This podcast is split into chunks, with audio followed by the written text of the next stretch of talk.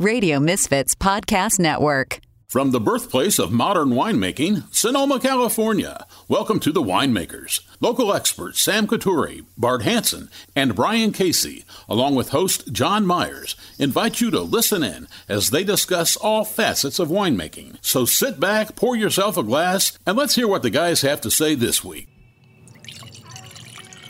Oh, there you go. See, that's the sound I always want to get. And thank you, Brian. Hey, everybody, welcome to the Winemakers. I'm John Myers with my really good friends, Brian Casey, and of course Bart Hansen and Cynthia Costco from pa- Passaggio. Yeah. How you doing, kid? I'm good to great. see you. I'm great, thanks. Excellent. So, hey, wow, what a beautiful day in Sonoma, California. Stunning week, and it's been a little hot, but. uh, Man, the effect on the crops, guys. What's going on in the field? Well, It's there is no crazy. there is no crop at this point. There's Well. just a few leaves growing. I've seen more than Um, I- that. I have.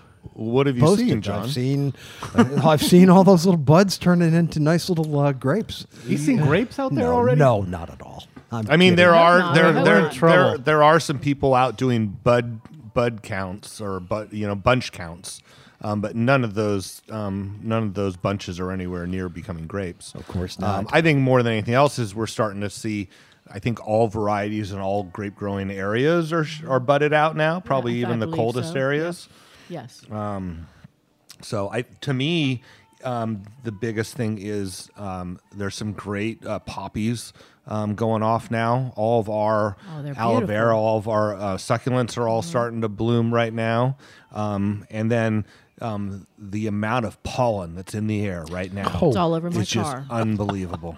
Driving in Unbelievable. Roner Park the other day, I, I was driving from my house over to my bank, and it, it was like it was snowing. Yeah. I mean, seriously, that's how it was. It, it was just white stuff flowing in the air. So I had to put the AC on and roll up the windows because have you ever watched those those hay fever commercials for the for the drugs and just looking at the commercial your nose starts to run because you see the person and all this stuff floating around it's an instant trigger for me and that happened the other day it's horrible Well, you know, you know what happened. My experience was we were out of town for a week, and um, in an area where there's, you know, you, uh, uh, hay fever doesn't exist. I don't think, right? Where is we were this? we were in Hawaii. And Oh, no, there's no, nothing no, over not at there. all. I mean, Nope. that's why I felt so good. And I was riding my bike and getting miles in for the event, and um, you brought your bike to hawaii no, they I just rented one from a guy. Oh, delivered it to me. You're riding a little cruiser around? No, no, a full-on uh, road bike. Wow, Yeah, cool. no, it was awesome. Did And- you go up the mountain? um, I did go up a lot of mountains. I didn't go up the mountain. Haleakala? Um, yeah, no, we were on the Big Island, Oh, so it that's would have been on Mauna Kea or I mean, I mean the other ones, but. But so I, I got in some good riding. I felt like I'm progressing along, and I got home and on the Sunday morning got up and went for a ride and was like wheezing and coughing and Yeah. and it appear, it occurred to me that it was just that it was the pollen. I'd been away from the pollen for a week. Yeah, and wow. So yeah, in- interesting.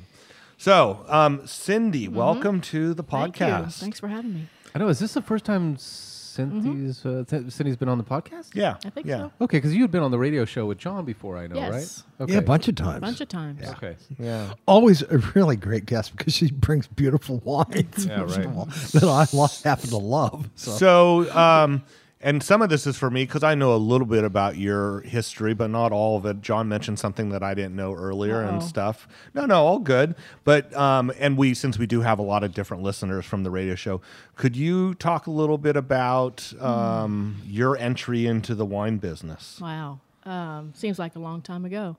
When was it? 2004. Okay. Uh, came out here to California from Virginia, 2004. Wanted to get into the wine industry, but how do you do that? Well, wait a minute. Why? Why? I mean, is that why you came to California? That's why I came out here. And what did you do before that? I was in law enforcement. You were? Yeah. I had no idea. Wow. I did. kick your ass So- on the highway, pal. I'll tell you that. so were you a Virginia state trooper or something? Or No, were no, you just I a s- I worked for uh, Prince William County Police Department. Okay, cool. That's that's cool. Yeah. That was a good career, but it, you know, But it wasn't the I- wine industry. No, it's not what I wanted to end my career doing. Right, right. Um, Well, no, it's, It's, uh, definitely not uh, creating really great wines and, and being creative like that. No, you see the other side of that. You see the other side of wine. Yeah, what happens when you drink too much yes, of you it? Mm. see that side. Yeah. So 2004, So you moved to 2004, California. came out here. Yep, and uh, trying to figure out how to get into this industry. Uh, started working for Bevmo. Oh, excellent. It's a great store. Uh, That's Mm-hmm. pretty good. I thought it, maybe I'd run into somebody who could like point me in the right direction. And what Bevmo So- store? We'll give them a shout the one out. in Albany. Okay, The one in Albany, Albany, Bevmo. California. Yep. Thank you for the the work that it Right. you know, you gave me. Um, so anyway, I ran into this guy. Uh, I don't know if they still have the uh, dollar tastings in the back of the store on Saturdays. I don't They- know. you know, you get this like little communion cup, right. little tasting of it. Communion cup. I That's like what that. it looked like. I don't know if you're Catholic. Do you get a wafer also? Uh-huh. little breadstick maybe. What and you you can fill that up as many times as you want. I think they had they do like five wines, and you you know get Okay. it's like a probably a two It's- ounce. Yeah, it's you like know, literally like- an ounce of Yeah. it's two ounce cup and one ounce of Right. beverage. Yeah. it's kind of It's like, like for a the little dollar. cups they do at um at Bottle Barn. probably. Have you been there for their Mm. s- tastings before? Uh, well, I've I've been there a couple times, but not tasted. yeah, okay. yeah. You- Mm, That's a oh, great you've been to store, Bottle too. Barn I'm sure they buy them from the same supplier. Maybe so. Absolutely. before? anyway, sorry. Go ahead. Anyway, ran into this guy who used to come in there on Saturdays and do the dollar tastings, um, and he worked for Chateau Saint Jean, and uh, started talking to him, and he was able to get me a harvest temp job uh, for Cha- for Chateau Saint Jean in 2004. So I got that's how I got into the industry. So at that point, um, Dawn was winemaker and Margot was Margot, assistant. no, Or- Margot Van Stavren was the winemaker. And so at that Dawn was point. gone already. Yeah. Mm-hmm. Yeah. Okay. Okay. Uh, 2004, started working for them, and uh, they put me in the cellar, of course, Mm-hmm. you know, just doing a bunch of cleaning and Cellar rat. pump overs. Doesn't and- everybody start as a cellar rat? Of course, you have to start somewhere, right? If you have, I won't say it. Come on.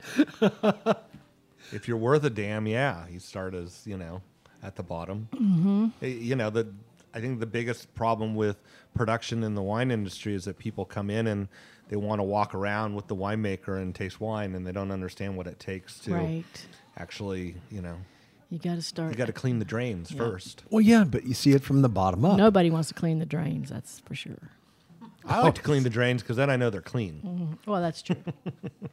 You know, I've heard that once you get a problem in a facility, it's really hard to get rid of it. Any kind of bacterial problem, any kind of thing that is a problem and, and rears its ugly head. But it, yeah, it's like you can't get rid of it. If, the, if your drains aren't clean and your lines aren't clean, and it seems to infect everything. Is that true? Well, there's no doubt that i- if you you know start with a clean winery, it's a lot easier to keep it clean. Um, it, it depends on how uh, it depends what first of all what the microbiological problem is or what Right. the the bad bug is that you're trying to battle You ever see anything like that, though? Oh, yeah. Where you can't get rid of it, you can't find it? yeah i mean there have been many um, you know um, hansel had to build an entirely new winery Mm-hmm. um, because of that because they had some they actually had tca in the in the barrels in the Seriously? cellar um, Wow. and they they they the- to go up and look That's at a the tough winery one. now it's a completely new winery and yeah there's no doubt there's been problems um, uh, but it it's to say you can't get rid of it you know that's all relevant to how bad it is um, and the Mm. most important thing is having good seller practices in the first place um, Is what just because is the best Hansel thing is to do. so old that they somehow You know, I didn't work there, Stuck in so there? I can't speak to what um, th- how they came up with the problem. You know, um, some people say that it might have been a problem with the barrels in the first place, that the barrels came in and they had a little bit of corkiness in the barrels. Um, uh, some people say it could have been, you know, from using chlorine and wood products um, that can create TCA. We know, and we've learned, we're still learning about it.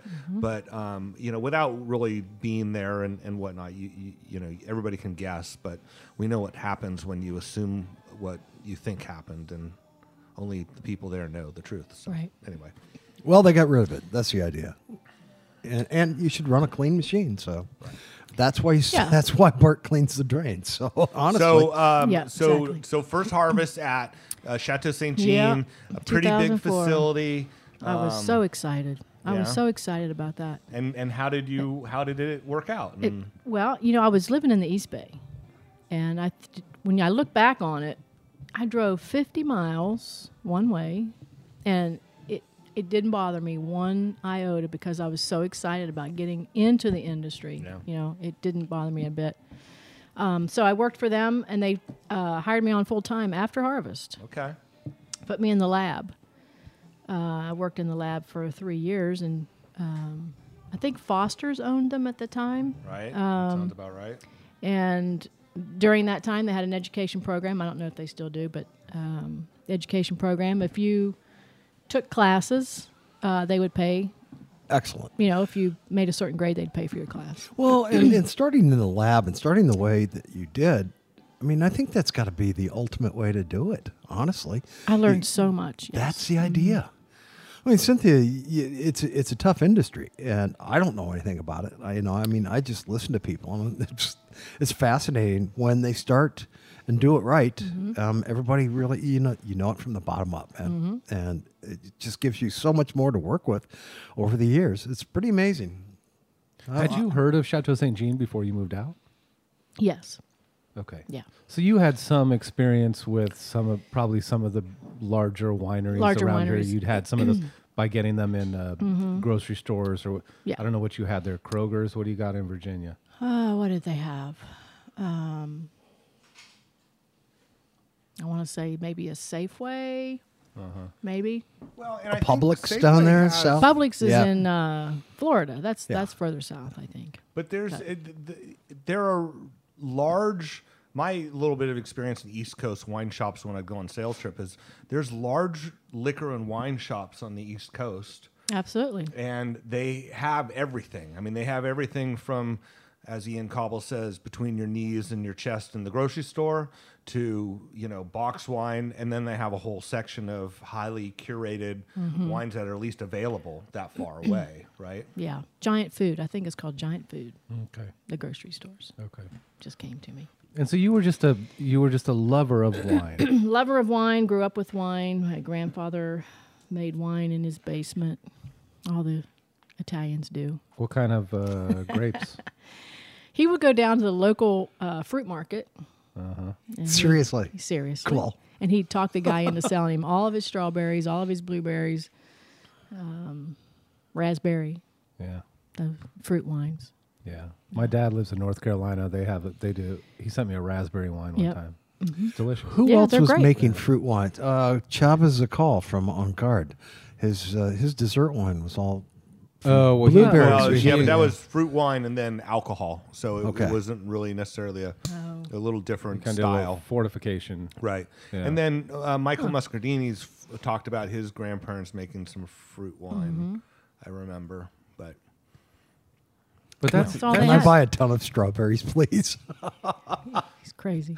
that to me though is I, I, I mean to hear you say that you're you've got a job you're living in virginia and then you're you're just gonna come out to california and get some kind of job in the wine industry i mean knowing anyone out here at all Yeah, I had some friends out here. okay Yeah.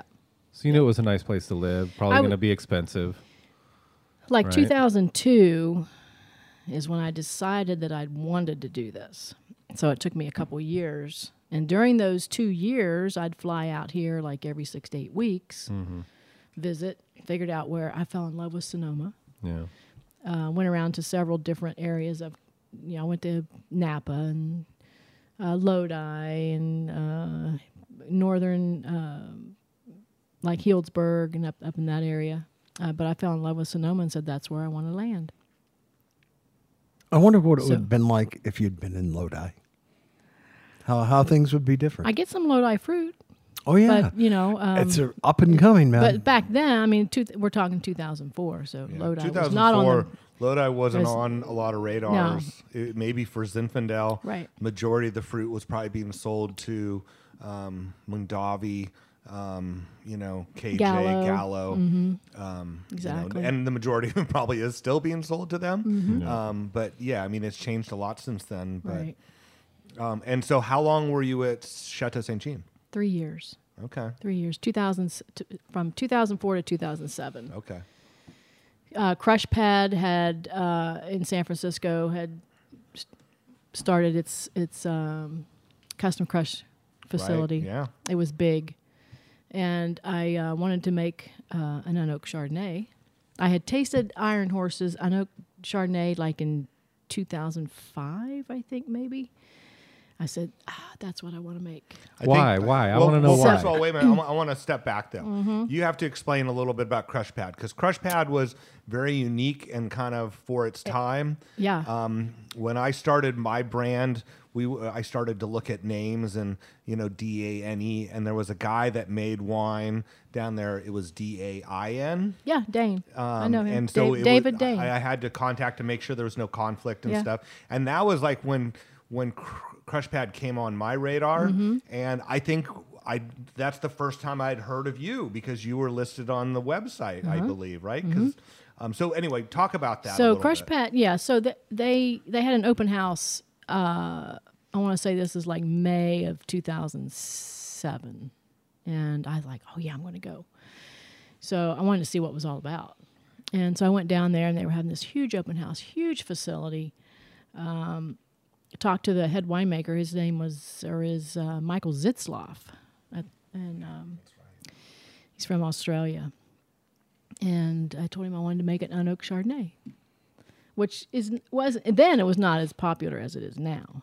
It- But why do you did think you it's wanna- popular now?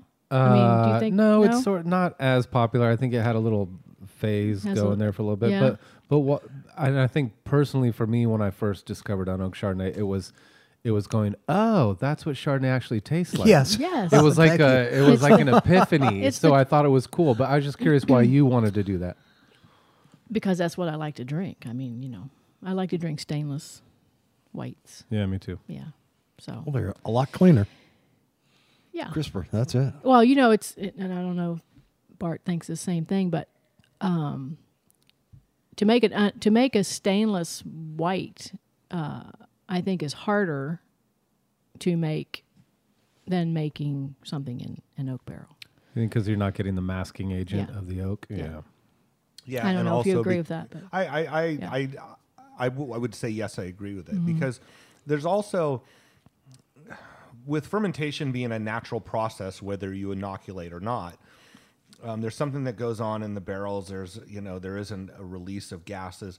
I- In in stainless steel, it's it it's a closed surface, Tight. Right. and it's tight, and tight. Mm-hmm. um, off aromas can develop, you know, um, and not that you can't get rid of them, um, but it's it's hard, it's difficult. You, Mm-hmm. you really do have to pay attention. Um, fermentations are slower in stainless steel because you're typically doing them cooler, Right. And so you have to be aware of that because the fermentation can go south on you when it gets to be the end. So Mm-hmm. yeah, no, I, I agree with you. Good. At least you and I agree, right? Well, I think it know about depends on the anybody else, but, you varietal know. too, though, don't you? Well, some of it kind some of things depends on the do varietal. need to have. Some things do need to be in. And some people would Yeah, argue that so- Chardonnay would be one of those things that it needs just a little round, a little roundness Some to it. people, yeah. yeah, yeah. yeah. Well, Yeah, on the that's other what hand, it's- her sales argue with that too. she does really well with it. Well, I believe mean, me. Well, and, it's- and again, this is this thing. It's like w- style can be argued, right? Right. Um, and you can usually find someone that'll like your style, Sure. as long as Right. the wine's well of made. Um, course, Yeah. of course. Can't really argue science, but style, sure. Sure, right. Um, you know, if the wine is defective in some way or has a flaw, it is what it is. I mean, you can Mm-hmm. you can say that oh, it's a natural wine, um, and blame it on that, but it's still Natural a wines. defect. Um, so, um, but yeah, yeah, it's all a matter of finding Yeah. people that like what you make and make Right. it well. Natural wines. That's a whole new show, right? We, we, we've thought about tackling Uh, yeah. that topic sometimes, and it's changing every day. And so, by the time you do a show, by the time the show Just- comes out, you know, th- there's uh, something else Exp- going on. Yeah, explain it. We just throw it under the bus every once in a while. yeah. Yeah. But anyway, Along the, with the stainless Marissa. Chardonnay, the stainless Chardonnay to me is the true version of a Chardonnay. Mm-hmm. Um, that's just me. Seeing that, I I know who was it? I think um, it was Blair Guthrie who said he doesn't think Syrah should see oak. Wow. I thought that was interesting, and we didn't really follow up on it. But when I when I heard him say that, it was like, ooh, Hmm. um, I don't know that I've had too many Syrahs that have not seen oak. Well, and the th- I, I mean, I'll say this: you know, Syrah is a wine that, left unchecked, um, it can get stinky on you. It can it can develop some some off Right. aromas, and being in barrels kind of allows some of those gases and uh, helps it age. You know, I mean, the hard thing about Syrah is that if you don't put it in barrels to help it age, then it still just It's tastes just- like a really young right, wine. and, exactly. um, so it's tough, but but then Which again, might be he's okay. also right. It might be okay, Right. and he picks at lower alcohol. I mean, lower sugar, so his alcohol is a little, Mm-hmm. little lower, and the wines aren't so maybe massively you know extracted. Also, so Did you notice a difference? Could you tell? what's that? No oak in his Syrah. Did, that was the it was the hundred percent whole cluster. Yeah, yeah, yeah. I mean, it was 100% whole cluster. I mean, um, yeah, I mean, his wines were of different style than I think if you took his wine and put it up against 20 random Syrahs, um, it would stand out as being stylistically different. Mm-hmm. Yeah. So if I taste it next to one So- of Mm-hmm. uh, McLaren's, one of Steve Law's McLaren Syrah, what am I going to taste in the in the difference? Uh, it's hard to tell because Mm-hmm. Steve's individual Syrahs all kind of taste different. Um, and there, the winemaking's a little more the same, and it's more about uh, this, the place of the vineyards. Uh, Yeah. Well, and the doing hundred And the- percent whole cluster can c- can s- in some ways simulate barrel aging. I guess if Except you're for the talking Oh, stem about- and seed. so- Uh, depending on how, wh- what condition the, the stems were in, I don't know if he's if he's doing a trick that we've heard now several times of taking the, the stems and putting them out in the sun to to dry out a little bit and get a little bit woodsy and a little bit um, I think he Uh, was. brown I Yeah. would like to taste that. yeah right Yeah. okay let's uh, well if you if you Blair uh, Guthrie- if you Guthrie hear us family out there we got wines. another winemaker that would love to try that wine Yeah.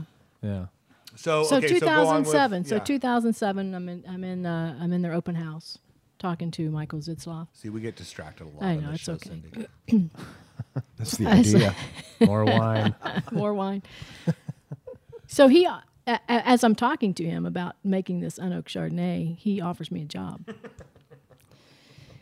and uh, yeah, so I, I got the job as uh, their lab manager in uh, 2007, managing. Uh, I don't know. We probably had, you know, and each barrel is its own lot. So we had over 2,000 barrels at the time its own lot. So think about that if you're in, if you work in a lab.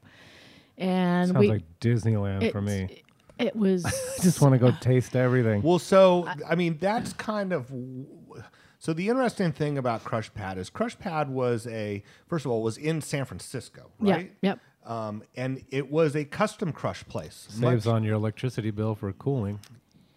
custom. I'll just leave that there. A custom mean, crush right? facility. So you know you want to bring some grapes in, you custom crush. Mm-hmm. They have a crew there.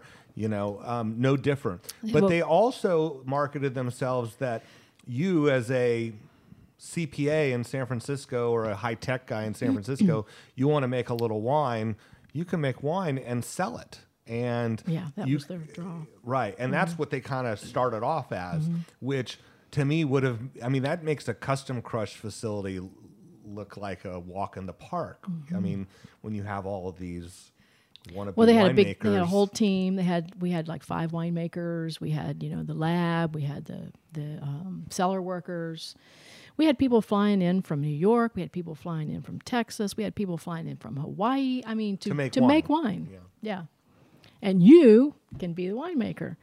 Yeah. So uh, and you know it's it's a it's a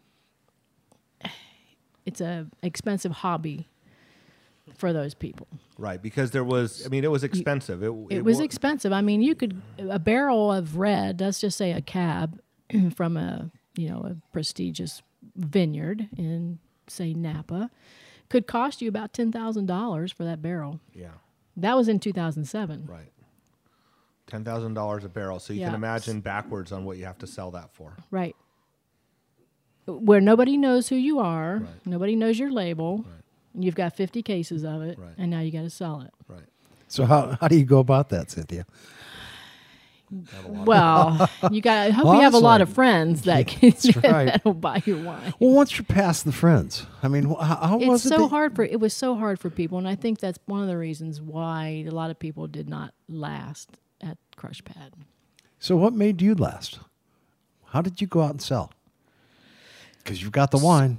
so 2007 was the s- was the um, beginning or the um, the start of social media So you had Twitter and Facebook. Those were the two largest uh, social media out, uh, outlets at that time.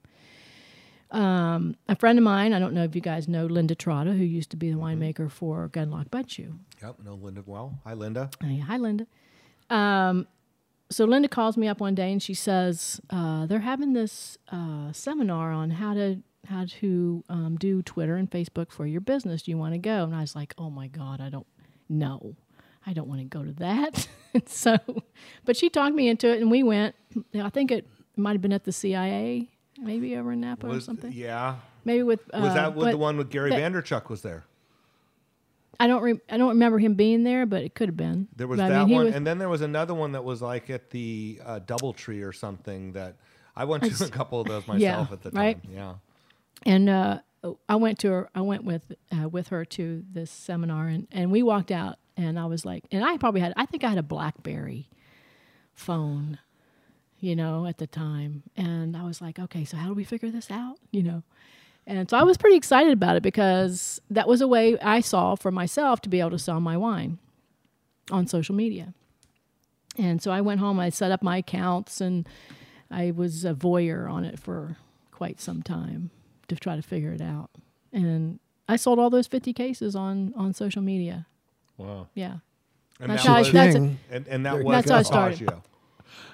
That was th- this That was current label. Passaggio. Yeah.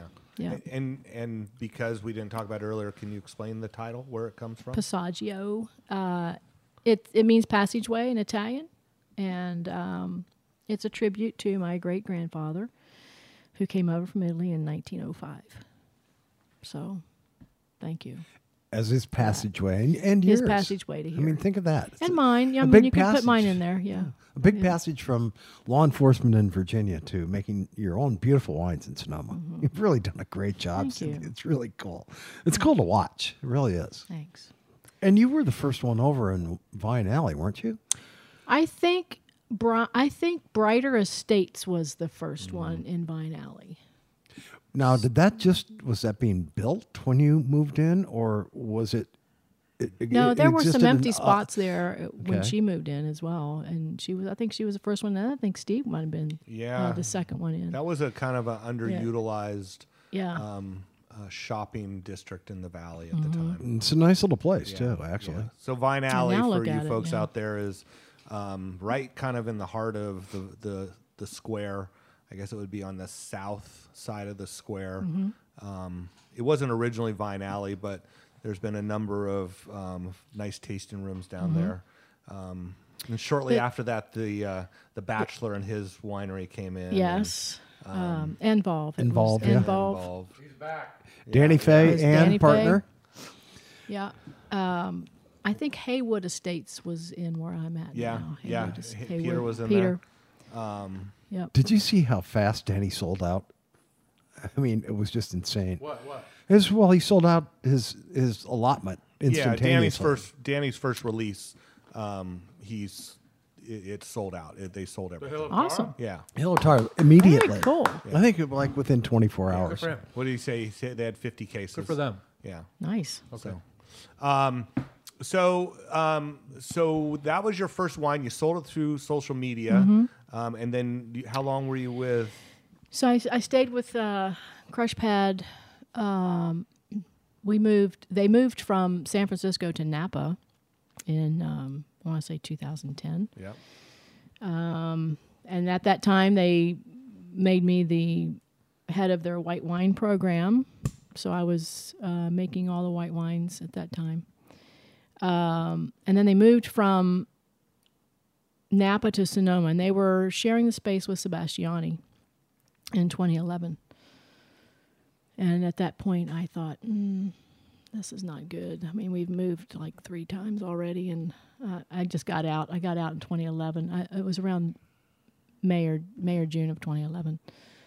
Took all my stuff out, and I called my good friend um, Elizabeth Viana, winemaker for Chimney Rock, and uh, That's quite a nice place over there, yeah, well, isn't it's it? beautiful. Yeah. It's beautiful, Nicely and she done. makes some really nice wines. Sure does. Um, I called her up and I said, "Hey, uh, you got are you are you hiring for this harvest?" And she didn't think I was talking about myself, she thought I was talking about you know somebody I knew or something. She says, "Yeah, I think we're going to hire you. You got anybody who, who's who's uh, on your radar and needs a job?" And I said, "Well, that would be me." and uh, she said, "Get over here. We need to chat." So I went over there and, and uh, talked to her, and she hired me. Um, I worked for her for one harvest. Uh, it was 2011. That was that was the rough year, 2011.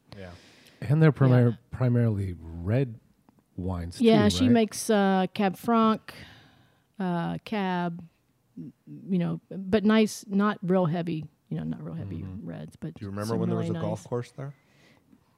at Chimney Rock. Yeah, no, They have a golf course there. Oh, that's right. We used to find golf balls in the vineyard. that's weird. It Yeah. was, there was a golf course, a nine hole. I want to say it was a, just a nine hole golf course out in front, and yeah, yeah, it was chimney. yeah, it's beautiful. From the Titleist Vineyard. You said two, 2011 was a brutal year, and before we even got on, we were talking about 2011, and Mm-hmm. it was a tough year. Um, part. What was uh, so hard about it? Was it the rain. Rain. It was very cool. Um, it rained at all the wrong times. Mm-hmm. Yeah. Um, and and and it was cool after, so there were some problems with some mold and stuff. And um, I think if, if I remember right, there were some like there were some varieties if you because it did get warm later. Right. Um, but it was a matter of, you know, I- in 2011, I had Zinfandel and it wasn't going to sit out there after the rains. Right. Um, so it had to be picked, um, you know, a little under under what I would have liked. Um, but I think There's I do still some- remember that like Cabernet and stuff hung out there pretty good and did okay. There's still some nice wines though out of that vintage. I think. Right, I there think were, they're. yeah. Yeah. Yeah. I think it was that was one of those things of you know waiting. Did you did you did you wait and let fruit you know Mm-hmm. Do you wait? Do you pick? pick. Do, yeah, it was very site specific and winemaker specific, but in general, it was a tough year. Mm-hmm. It was challenging. Yeah. Well, at that point, everybody had a problem with it, you know. But if, you know, if some of it came out on the end, that's that's a very positive thing, you know. Right. Yeah, Yeah. it's, there's- it, yeah. It's just not a vintage that's going to be ever be remembered as being a- one of those stellar vineyards. or Right. Vintages. And I had just gotten here, also. I mean, I was- So we'll 11? blame it on you then. yeah, you can you can absolutely no problem. M- more more than you can imagine has been blamed on on me. moving And here. so, Mm-hmm. so, um, so how was Chimney Rock? they about killed me there. she asked me if I want, uh, did I want to be put in the lab, and I thought, you know, I, I really don't want to do that. Um, I needed to de- decompress myself, so I said, could I be put in the cellar? And she said, sure. So, oh my lord, that was it was brutal. You know, there were um, they work from for harvest. They uh, start at 6 a.m. Had to be there at six, and uh, there's like five cellar people, I think, uh, total for harvest. And you know their hoses are. I mean, I'm- I'm used to, uh, you know, um, crush pad, you know, inch and a half Right. hoses. I mean, theirs are like you know three Three-inch inch, hoses, and they're heavy.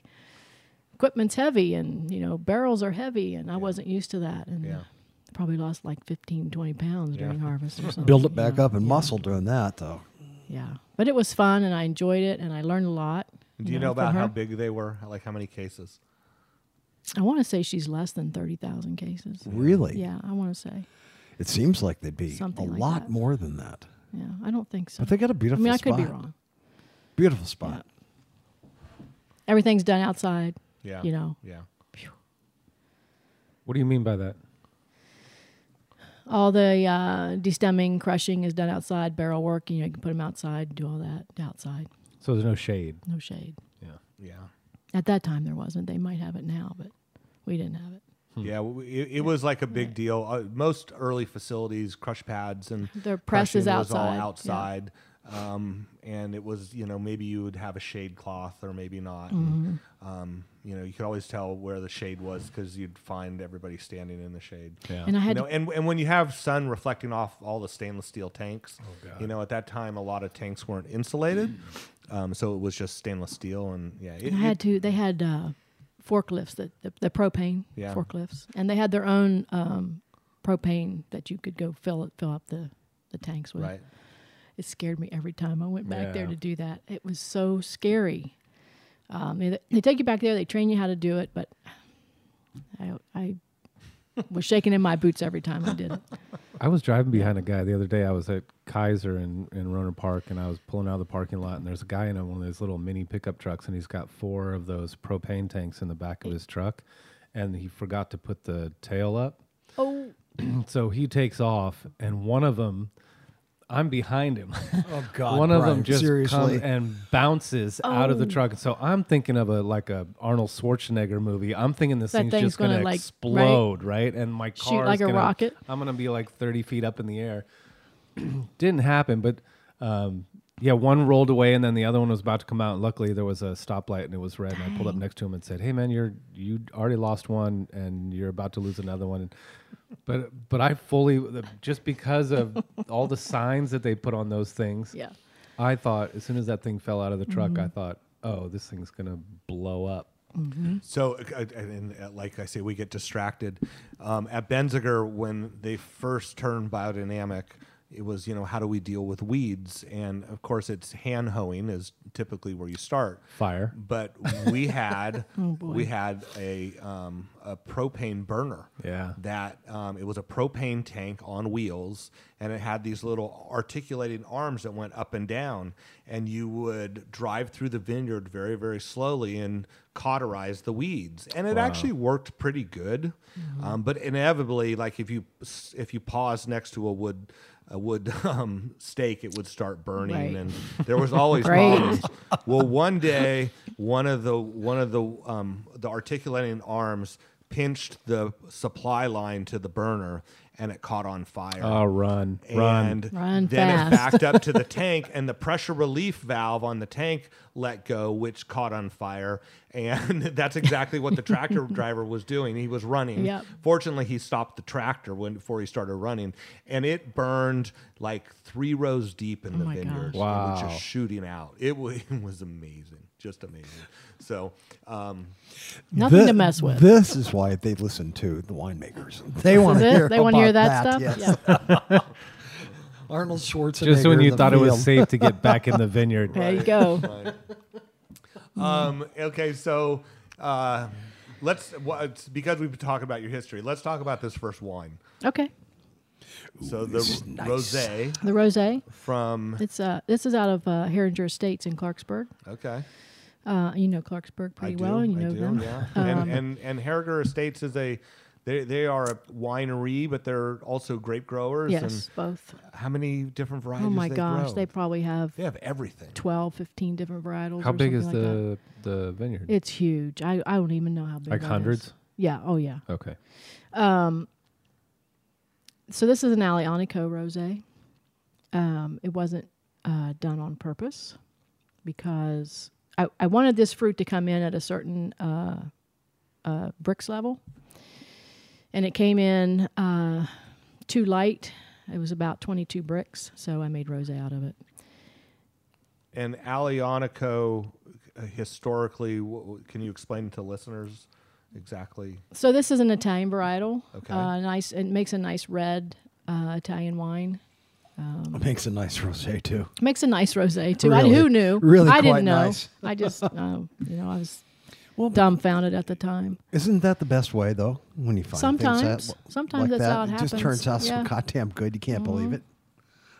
Yeah. So when it came in, I was I was tasting the fruit, you know, and uh, I was like, I don't, I just doesn't. Mm-mm. So I was checking the bricks on it, and it uh, was 22, and I was like, dang. So I said, fire. Let's get the press out because we're gonna make rosé. So that's what we did. I think it came out pretty good. Yep. And what year is this? Just It's last year. 2018. Okay. Yeah. This qualifies as a patio pounder. Yeah. This is a Oh, yeah. porch pounder for sure. I do a lot of I that. on thought the last rosé I had of yours was a Tempranillo rosé, I do have that one as well. and it was so good. Mm-hmm.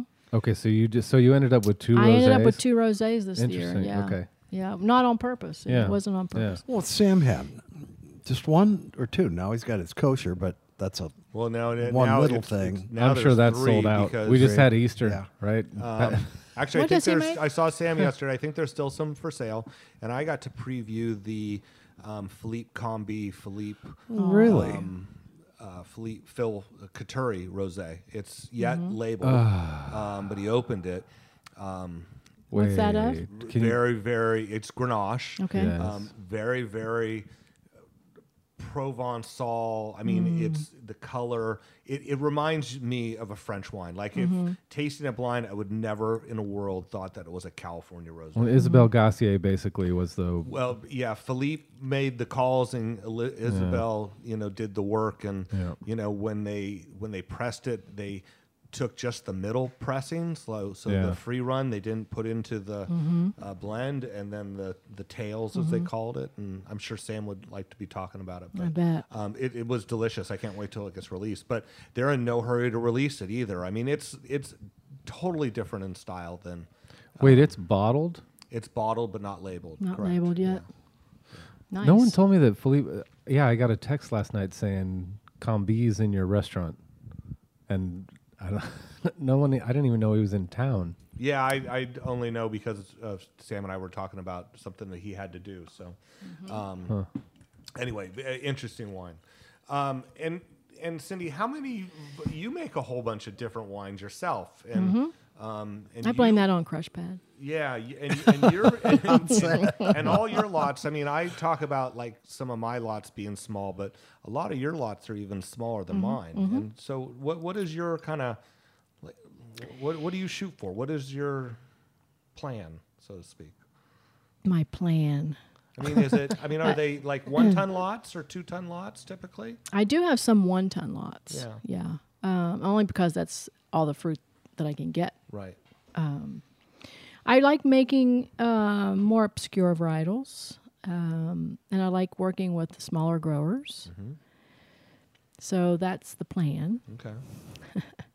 But I like doing a lot of different ones. So I, you know, it's because I can, I guess. I mean, I've seen those pictures on bottling day for you, and it's not like four or five tanks. It's like You should s- 14 tanks. And it's not like it's 14 tanks of the same wine, it's 14 tanks of all different wines. Yeah, you should come down Is on that bottling right? day. Yeah. Uh, right now, I've probably got like uh, I don't know, probably 14 tanks of red right now, getting ready to bottle, all different wines.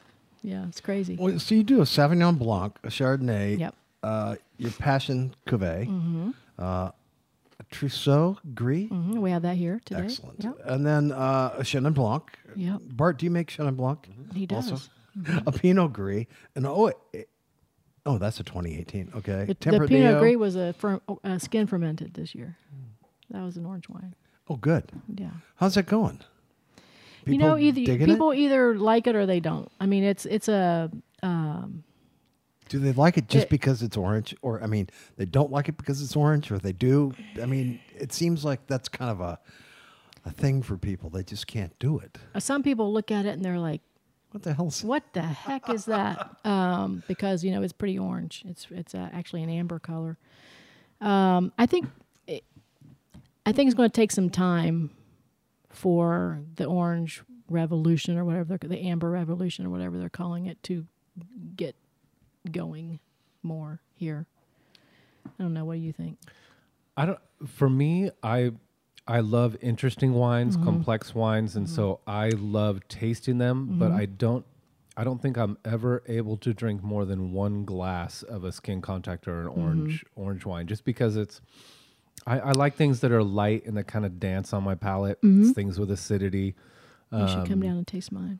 I know. It was on the skins for eleven days. Um, then I pressed it off. It's all stainless. And that's all it took. And you say it's really amber. So 11 days, and that's it, huh? Mm-hmm. Amazing. Well, yeah, I mean, some Eleven of- days on the skins. It was Right. fermented like a red. right. Yeah.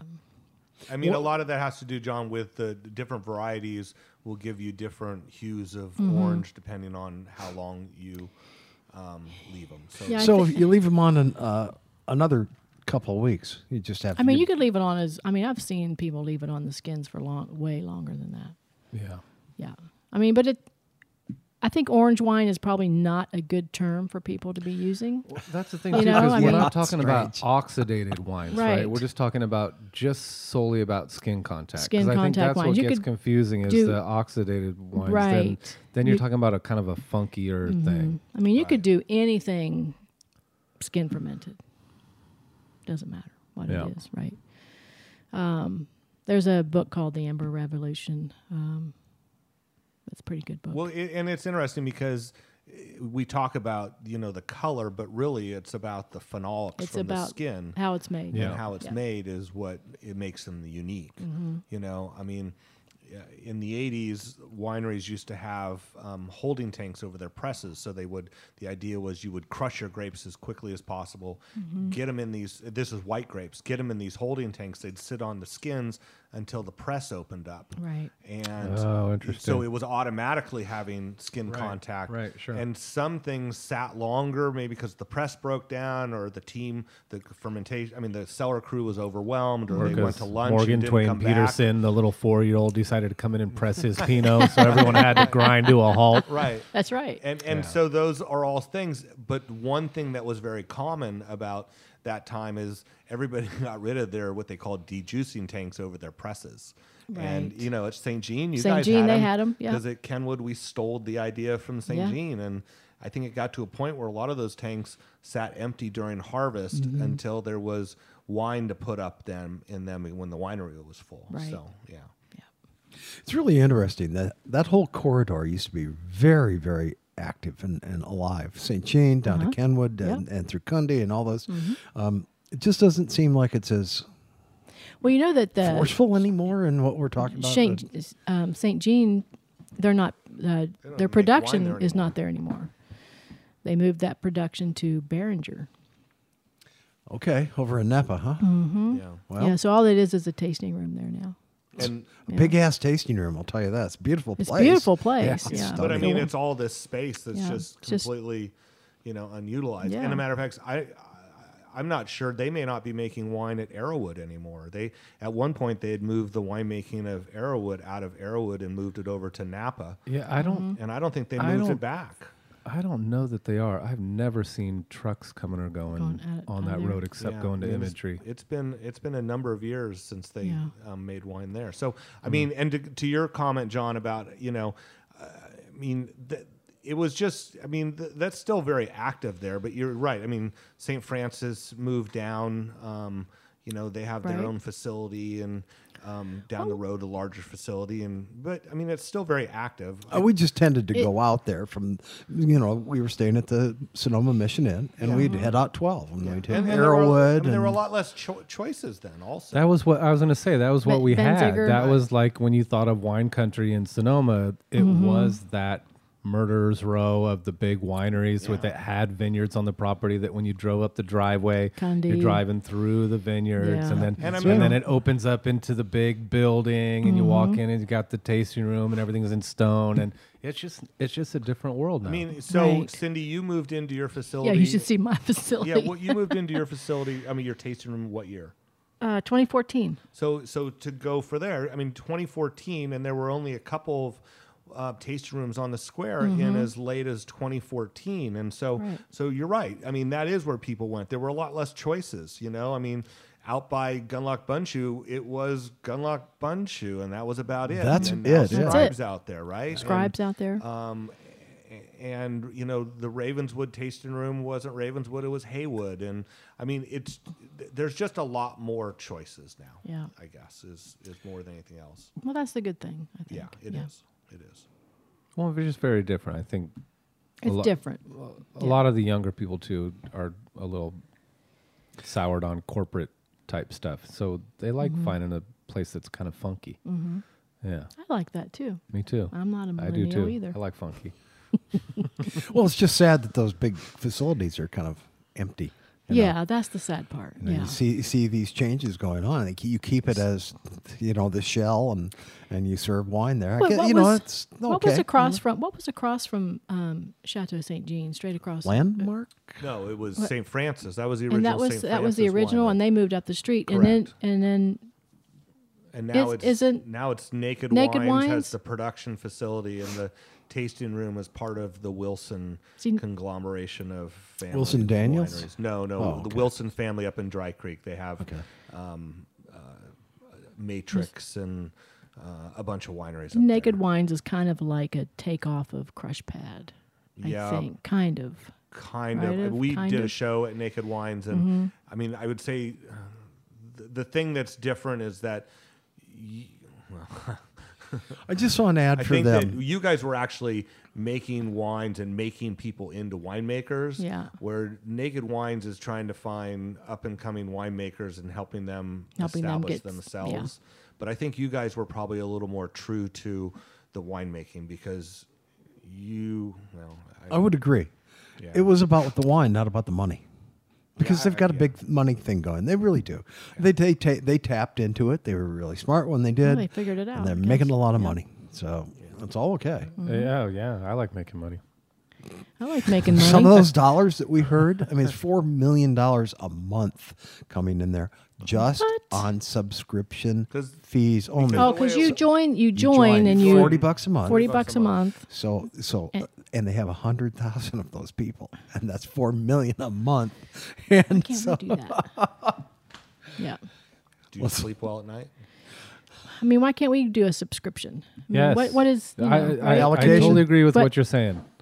I totally agree with what you're saying. You get people together l- like Blair, like like Ben Larks, like I mean, like Steve, like yourself, Mm-hmm. like Bart, that, uh, and say, you know what, we're gonna have our own little cool little crew, Mm-hmm. and we're gonna give you killer wines for a great price. and this is your subscription Yep, cost. yep.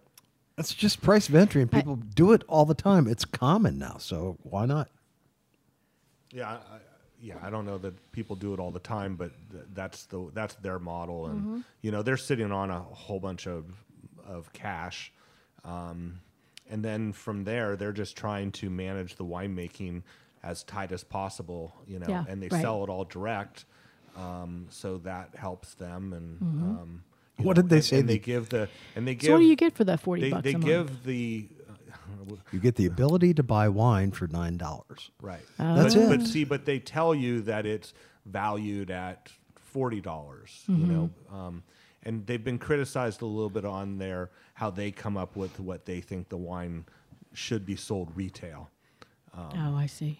Right. So they Mm-hmm. they'll say this is a forty-five dollar retail wine that you're getting. Mm-hmm. you're getting it for nineteen ninety-five, and so. They also had a comment about uh, the length of time. So it's not just even from the from the grocery store home out of the car until you drink it. It's when that box arrives and then you drink it. So yeah, there's no aging of their wines. And we we did we tried a okay cab, but it wasn't ready at all. It really should be sitting, and people are going to open it up and drink it instantaneously as soon as they get it. You know, it's, it's cheap wine delivered to your house, which is you know I, I for some people it's all okay. I'm just, uh, you know, as a businessman, I was just amazed at the numbers. You know, Not only That's that, I it. mean, it's, it's you're in awe of the of the the volume that they're doing, but also they're getting wine into people's mouths who a lot of times wouldn't be drinking wine True. or have the opportunity to, Very to true. Mm-hmm. be drinking wine, and so it's you know what they're getting people to start drinking wine, Mm-hmm. which is great. Yeah, And then they move up to the good stuff. Yeah, They yeah, listen to us. yeah, and then you can yeah, then you can go spend two hundred dollars on a Beckstoffer cab if you want. or even You come can to uh, come to Sante, and I'll sell you a glass of uh, Screaming Eagle for nine hundred bucks. Excellent. For a It's- I glass? thought it was 500. No, it's nine hundred. Ouch. Okay. for a glass. Oh yeah. You haven't been in? No, I have not. Cynthia, Love you to want to have head you over over. and grab a couple after the show? You want to gla- get a glass? Who's Yeah. paying? Screaming Eagle? Who's buying? I don't think I have that much credit on my credit card, so Oh, Wow. you got to you got to pop for it today, Cynthia.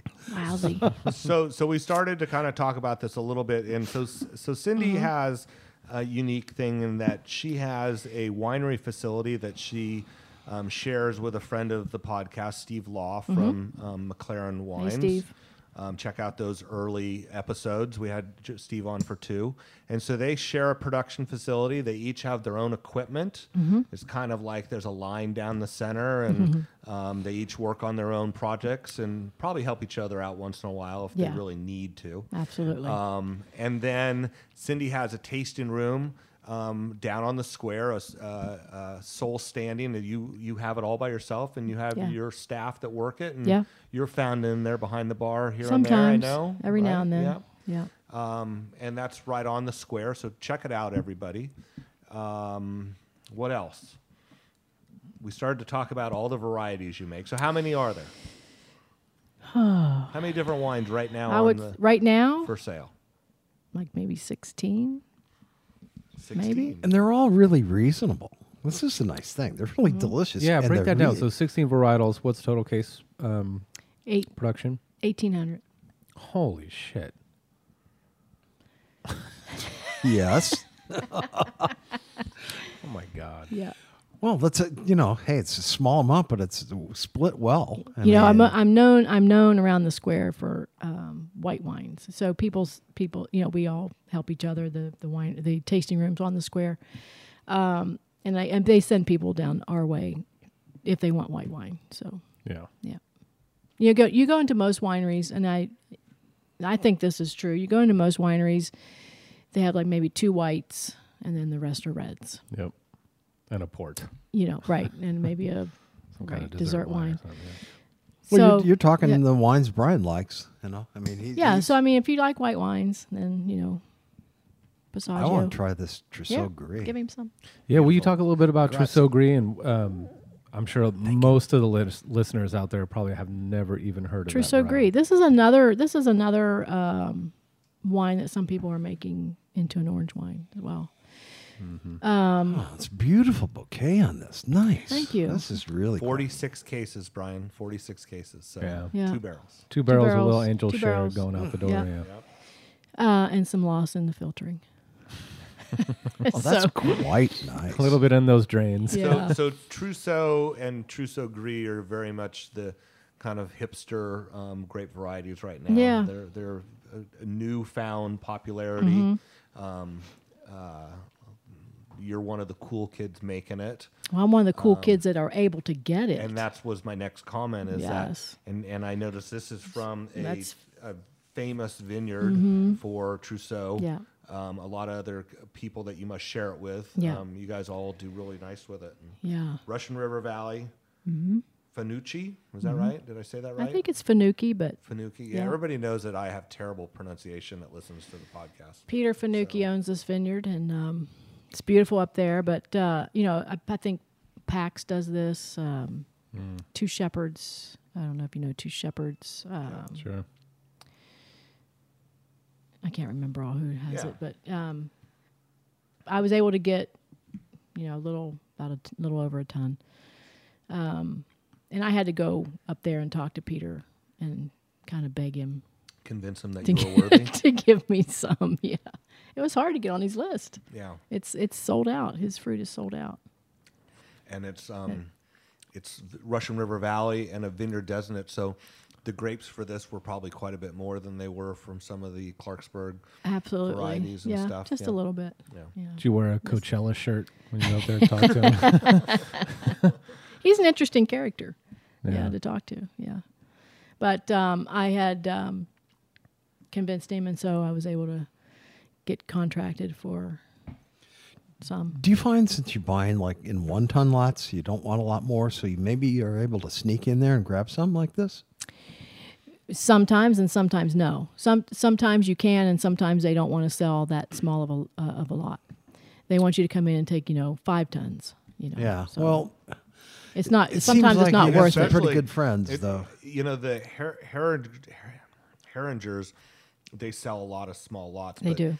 They would really. They would much rather- have you come in and buy twenty tons. Like Yeah. bring a truck or load in. Yeah. yeah. Uh, uh, because they're a big farming outfit where um, same thing Mm-hmm. Yeah. probably with they're fairly large too also. Yeah.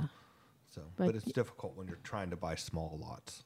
It is hard. Yeah. Well, Well, and, and that's you- why I like working with those smaller growers. Not but- just difficult for the growers, difficult for the winemaker. I mean, you've got to have the equipment to do small lots. You have to have small tanks. Right. Um, yeah. So, so let's say they've got three tons left over, you Mm-hmm. know, that they're like, oh crap, what are we going to do with this? Well, a larger winery is going to say three tons. I don't even know what to do with that. I mean, I, it wouldn't even fill up one of They my wouldn't fit- tanks. right. So then, in that way, you're sometimes you it can be a benefit to be a smaller winemaker for them because they Yeah, say, hey, let's get rid of the, you know, all this these little small lots that we have left over. Right. Yeah. It's like, uh, uh, you know, for instance, I don't know if you know Jennifer Thompson. Um, Thompson, know that Thompson name? Vineyards. Thompson Okay. Vineyards. Um, she's a fourth generation Grape wine grower. grape grower. And uh, uh, 2017, I want to say, she called me.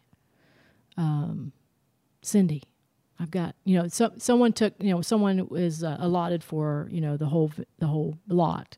It- It's like six tons, and they pulled out seven tons, and uh, she had a ton left over, and so she calls me. You know who else is going to take that? Right. right. So it's little things like that you get to Yeah. you get. But then you know that year you helped Cindy or you helped Jennifer out, and next year she's looking at you going, "Wow, you paid for your grapes and you helped me out in a jam. Oh, what would you like this year?" And so that's Mm-hmm. so developing 2018 those 2018 she relationships. calls me right and she's got uh, she she grows pinot and chardonnay out there in, in uh, carneros and she says i've got an idea for a small producer to do she's i've got one row of martini clone that her grandfather planted I've got one row of 667 and one row of Pomard that I'd like a small producer to. I don't know why she, I don't know why.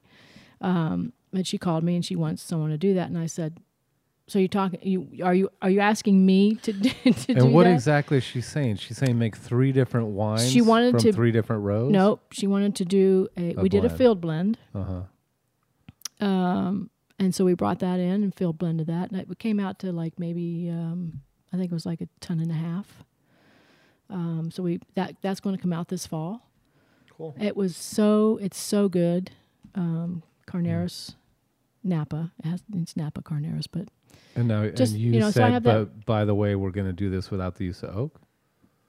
Did you say that? you know, Pinot mightn't be one of those you could do without oak. yeah. I don't know. Anyway, no, it's in oak. Okay. It's in neutral oak. Nice try, Brian. Nice try, but um, but you know, you start re- you start making those relationships like that. Yeah, yeah. Well, that's what really has helped. I mean, that's perfect, and it shows good karma. It really does, Cynthia. Mm-hmm. Honestly, that I think that's the coolest. Thank you. I think the last Trousseau Gris I had was at Burning Man. wow. Why? It was cold, What? and Brian, I you know what? when you when you um, what? when you t- touch these wines, well, I mean, I thought it was cold because you were at, at Burning Man and you needed something to drink. What? I'm sorry. All right, I'll shut All up. right, See Uh, yeah. you later. Bye. You know what? Yeah. I'm going to the dentist. that was a nice attempt. That was a nice attempt. Wait, we're, we're Where are you losing- going? We're, we're losing our controller. All right, let's get back. Uh, I to just the mean Alright, it's Oh, so- very it's very hip grape to be working with. That's all I'm Right. saying. Yeah, I- I I'm think it's really, cool. I'm really glad to be able to get it. Yeah, we we, we kind of make fun of some things on the on the podcast on a normal basis, and not that Trousseau Gris is, but we do hips, make fun of hipsters' wines. You know, Th- it's funny over at uh, Backroom Wines. Um, I haven't been there in a long time. yeah, you know, th- um, they sold a couple years ago, and the new ownership's done a great job. But uh, somewhere along the way, they actually, when they send out their email, they have they, I think it's a little hat that they put on that are the hipster wines, and they actually designate certain wines as being hipster Wow. wines. And, um, That's interesting. So it's an interesting way to market it. I know it's funny how that became an um, uh, it became an adjective Right. that, that like Right. people you now use for tasting notes. I mean, Right. Yeah, like, I Uh, that's see the that thing. at Bottle Barn sometimes on some of the yeah one of these cool new hipster wines. I'm like, Yeah. what? what does that mean? it means I'm supposed to want to buy it. If you want to be a hipster, yeah, I guess so. I well, yeah, I don't know. Do you have a burning desire to be a hipster, Brian? I, I don't know what I would have to do to even become a hipster, John. I, I think you're I'm halfway at the age there, where I man. just kind of like the things I like. So what wines are they drinking then? What wines are the hip hipsters quote unquote? You know, stuff drinking? that's unique, um, different, um, sometimes hard to find. Mm-hmm. I, I think a lot of it is that there's a there's a whole group of people that are, st- you know, how many little small wineries are there like us now, Cindy? That you know, there's a group of people and they're trying to differentiate themselves. So you're looking for anything that might be uniquely Mm-hmm. planted. Well, and, and that- nothing that your parents drank. Right. Right. No Pinot, no Chard, no, no, Chardonnay, Cab. no cab. Um, yeah. Right. Um, Got it. and and so I think that it's just a matter of trying to establish yourself as doing something a little different and um, get someone to take a look at Mm-hmm. your wines, right? And and I think wine buyers are more apt. It used to be, you know, it, it was Chardonnay and cab. You know, wine buyers that's you had to have something to get in the door, and then it was anything but Chardonnay Mm-hmm. and anything but cab, and um, and and now it's you know wine buyers will look at stuff and say, I mean, you've had this. I mean, I, I have. y- You know, when I first started Shannon, people would go, "Eh." and now they're like, oh, you got a Shannon, Mm-hmm. Right, You know, exactly. Mm-hmm. they're giving you a little more attention, and that's right. I mean, that's about as hipster as I get is the Shannon, you know, because. Um, but I like your Shannon, too. Yeah, I mean, there's definitely varieties out there um, that are, you know, there's not many of them around. Uh, every case comes with some uh, mustache wax. You know what? That's what it is. A back room. It's a mustache.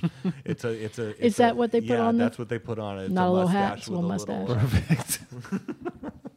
Is that on the bottle? little mustache. It's on the shelf talker. oh wow. But yeah. You're serious. Yeah. On I'm the serious. shelf talk. Oh, Yeah, yeah, okay. yeah. Well, Yep. man, if you don't know you're a hipster, just go buy this wine, man, and you'll be there. That's how you do it, Brian. Just So look s- for the little mustache buzz. So Cindy, Yes. have you have you gotten out in the um, gotten out and looked at any vineyards this spring? We started to talk about it's spring here. I've in looked at a Sonoma couple. Valley. Yes, I've looked at a couple. Yeah. Yeah. And you know, uh, I yesterday was so hot. I was like, oh my gosh, um, is it going to be early? I don't know. You know, is it is is uh, harvest going to be early this year? Yes. I think so. Mm. I, I, I- I, I- mean that'll all depend on what happens. I mean, You know? bud break is not was not as early this year as it has been the last few years. Mm. But um, but there's a lot of energy because in the ground. Yeah. Um, it was a colder than normal winter, so we have vines that truly went dormant. I Mm-hmm. think this year, which we nes- haven't necessarily had in past years. Um, I always wonder Mm. Good how point. that um, affects it. Um, but there's a lot of water. There's a lot of energy. Yeah. Um, I guess you know the telling tales will tell. It's supposed to be warm again this week. Right. I mean, it's amazing how much the cover crops have grown. You know, um, uh, there's a lot of vineyards out there that almost appear to be organic, and it's not that. It's just that people couldn't get out and spray Roundup yet, so they look like they're organic vineyards, but they're not. It's just and things are just growing like crazy but there's definitely been in the last five days a bunch of stuff has gotten mowed and it's starting to look a little more organized out there now yeah, I um, I saw someone sulfuring too. So yeah sulfuring's yeah. going on. and- yeah i saw some sulfuring Yeah. Mm-hmm. yesterday myself um, so that started um, and maybe we're done with rain I um, I hope. think this would be this would be a great year that there's n- no reason that we'd need any more rain until fall Right. because the terrace, I mean the um, the ponds are full and um, the groundwater should be full. Um, so let's just hope for a you know nice kind of temperate spring, even, and even, nice even, even, and yeah. Mm-hmm. and and no frost and stuff like that. So, but time will tell. Yeah. Cindy, you ever thought about doing a sparkling? You know, I was I was looking at. I've been looking at PetNat, Okay. and I'm trying to figure that out. Yeah. It's sca- it's a little scary. You you know, yeah we I don't know. if People know what PetNat. We've heard some some of the A same bit. stories. You know, Kieran, Kieran Robinson. I don't know if you know Kieran. Um, had some issues where he wasn't even selling. He would only sell it in the tasting room Because he where it couldn't came ship with it. an explanation. yeah, It basically this It's- is how not to screw up your ceiling at home. yeah. uh, yeah, a lot of problems with Well, that. it's scary. Blair Guthrie, who was on, I don't know if it Just was last, last week time, or the yeah. week before, was was doing a thing and and getting dry ice and he Mm-hmm. actually popping the capsule and a little bit more controllable um, Right. pressure. You can control So it, it seemed yeah. like it was there was ways to do it. I mean, you're small enough to where you could do something like that. I think he had to do that by hand with forty case or something. Yeah. Sorry. I mean, yeah. But um, I think I could do it by hand. I, I Yeah. I've been kind of looking at that, maybe trying that. what what varietal you think you'd want to do I it don't know. with? Okay. I think Shannon's a great- Shannon sounds like a good Yeah, fit for because of that, the but Yeah, and there's- aromatics and Yeah. Um, yeah acidity and, and they do, you know, sparkling Shannon and the Loire. right. Um, didn't it? Didn't isn't that how it started out? Did- Yeah, I think right? so. Shannon was I mean, sparkling. I guess the thing for me with Pet Nat is that I don't, I don't have enough confidence just to say I'm gonna wait. I, I'd have to follow somebody's recipe to be quite honest. Yeah, Like, I, you and me. dro- That's Right. that's what I've been saying. Like I've at been what looking at it sugar and trying to figure out do how you that put it in right.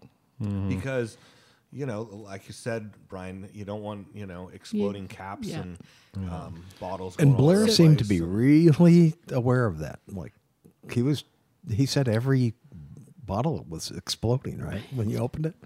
I mean, isn't That's that the crazy. big problem? And he said uh, people were losing half the bottle on the floor and Yeah. damaging their You gotta- ceilings. You got Literally, to bring the pressure down a little. bit. Yeah, I Yeah. mean, um, um, Casey Graybill, um, you know, he did some this year, and I think he's pretty happy with it. Mm-hmm. Um, but I, Well, that's a good person to talk to. Then someone. I mean, yeah. you got a somebody good that, That was relationship. that's, successful? That's had well, not only success. successful, Yeah. but someone that is currently watching over your your barrels. right. right. Um, so I, yeah, I think it's kind of appealing. I think the first time around, I'd probably just you know do a few cases of it and Mm-hmm. keep it for home consumption and sharing with friends. I, I'd be willing to know. drink some of those if you of need course someone. you would. Yeah, we'll, we'll Brian, be your really? tasters. Well, Cynthia, thank you so much for coming on the show today. I It's a appreciate it. Real Thank you. pleasure. And this is the time of the show where we kind of toss it to Brian. Brian, what's going on? But I want to get all um, Cindy's contact info for her website so people Please, can reach let's out do to that. her. Yeah. PassagioWines.com. And it's P A S S A G G I O. And I know personally that I would misspell it on the on the wine list at the girl in the fig. a lot of people do I- about the second G. Yeah, and I That's apologize okay. for that. But um, so y- please hit her up. And like she said, es- especially if you are like myself, primarily a white wine drinker. I'm, I mean, I'm in the 90 percentile of white wine drinking. A lot of it has to do with the time I get off of work and, you know, it's 12, 1 o'clock at night. I want something light. I want Yeah. something with some acidity and I don't want anything heavy. And so I, and, and I, I love drinking wine on nice hot days. So, and with all those different varieties, you just have a lot of toys. You have a lot of toys that it's you have a very fun toy store. Um, Yeah, And Cindy's pretty active on social media. You have a good Instagram feed, and Well, thank you're you. pretty good on. f- Do you do? Yeah, you're on Facebook too. Yeah. And, um, so There's a check her Facebook out on page, yeah. there, and um, uh, if you're coming to Sonoma, maybe plan on going down to the tasting room and Mm-hmm. um, checking out the wines. yeah. Once again, one of those people off the beaten path that you are not going to see in. Um, you know, she's not going to have a full page ad in Wine Spectator No. for come to Sonoma and visit her tasting room. So it's going to be on you. You got to ask around. We'll do that ask for people. her. You, We'll you do Yep. that for her. You mentioned something earlier. You have um, Thursday. What what did you call it? Your happy So I'm hour? doing yeah I'm doing happy hour on Thursday for the locals uh, from three to six. Okay. So if you're in Mm, you Sonoma, get half from- off. Yeah. uh, oh, there you go. glasses of wine. Yeah. Awesome. Okay. That's awesome. Well, Yep. Brian, Um, well, and then any, um, anyone that wants to come do a tour here, you know, I I know a guy. Um, who You does know a tours. guy? Who knows a guy? at uh, wine zulu z o o l o o dot com and do some tours. Take you to some cool spots in Sonoma or Napa, whatever you're into. You can go up north, Dry Creek, Russian River, whatever. Um, all tailored to your needs. Mm-hmm. Um, and uh, well, we always like to give a shout out to Todd, Todd Jolly at Hey, uh, Todd. Sonoma's, Sonoma's Best, 'cause we absolutely. all love him and. Um, and also Bottle Barn because Mm-hmm. that's my I love that place. personal Yeah. between Oliver's and Bottle Barn. I think that's pretty much where most of my money you just goes. Oh. don't need anything else other than Sonoma's best. Those, those I mean, I pay my car insurance, and then it's Oliver's and Bottle Barn. So and then Sam. Uh, Sam's not here today. He his daughter is uh, having her eight week old checkup. So I think for us, we're all amazed that it's already been eight weeks since she was born. And um, I talked to him the other day, and he he told me a story about how she started laughing from like something that he did, and it was the first time. So that was pretty pretty cool. So I, I know they're they're not going to be the fun. last laugh that that kid had. no, no, no, no. Um, exactly. All right. Mm-hmm. And then I'm gonna. I just have a shout out to all of you podcast listeners um, who uh, to write to us and interact with us on social media and emails. Um, I know we just had a request for some information for someone planning a trip, and I need to get back to them on my side um, with some suggestions. Also for my uh, my benefit uh, ride that I'm doing for uh, No Hungry Child. Um, thank you, all of you who have contributed. Uh, I've had an amazing response from podcast listeners that have contributed towards my fundraising, and I really appreciate that. But we can always use more. But we can always use more. There's Yes. still plenty of room to go. And um, the more and more I check out what these guys are doing, the more and more I'm amazed at the work they're doing. I mean, it, it's it's these programs are really working, and they're feeding They're feeding kids on a regular basis, and then the other thing is they're educating families how to cook for themselves affordably. So, um, check it out online. Uh, no hungry kids, and the event is called Chef Cycle. Yeah, and, Col- and Cole Dickinson, the chef from um, you know MacArthur Place, Yep. the new Layla, and uh, I mean he's the chef for the entire place, but he's going to be on that ride with you. And Yep. I and I just heard today because I know the locals have been wondering when that place is going to open, that they are starting their soft opening. I believe this weekend. It's just going to be friends and family, so it's a go. Yeah. Awesome. Yeah. Yeah, and if you're curious, you can check out Cole's Insta- Instagram feed. He's been um, posting a lot of uh, previews of some of the food they're doing, and it looks good. It's gonna be it's gonna be really really Hmm. Excellent. fun. I- I- New it's, place. it's gonna be something different for Sonoma, which I Mm-hmm. know some locals complain that everything is the same. Personally, I can find plenty of places to eat in town. All right. Well, hey, uh, Cynthia, thank you so very, very, very much. Thank you. Appreciated, Brian. Again, thank you, and Bart. So, and above all, thanks to all of our listeners. We are the winemakers. Yes, we see you yes, guys next thank week. you. Peace.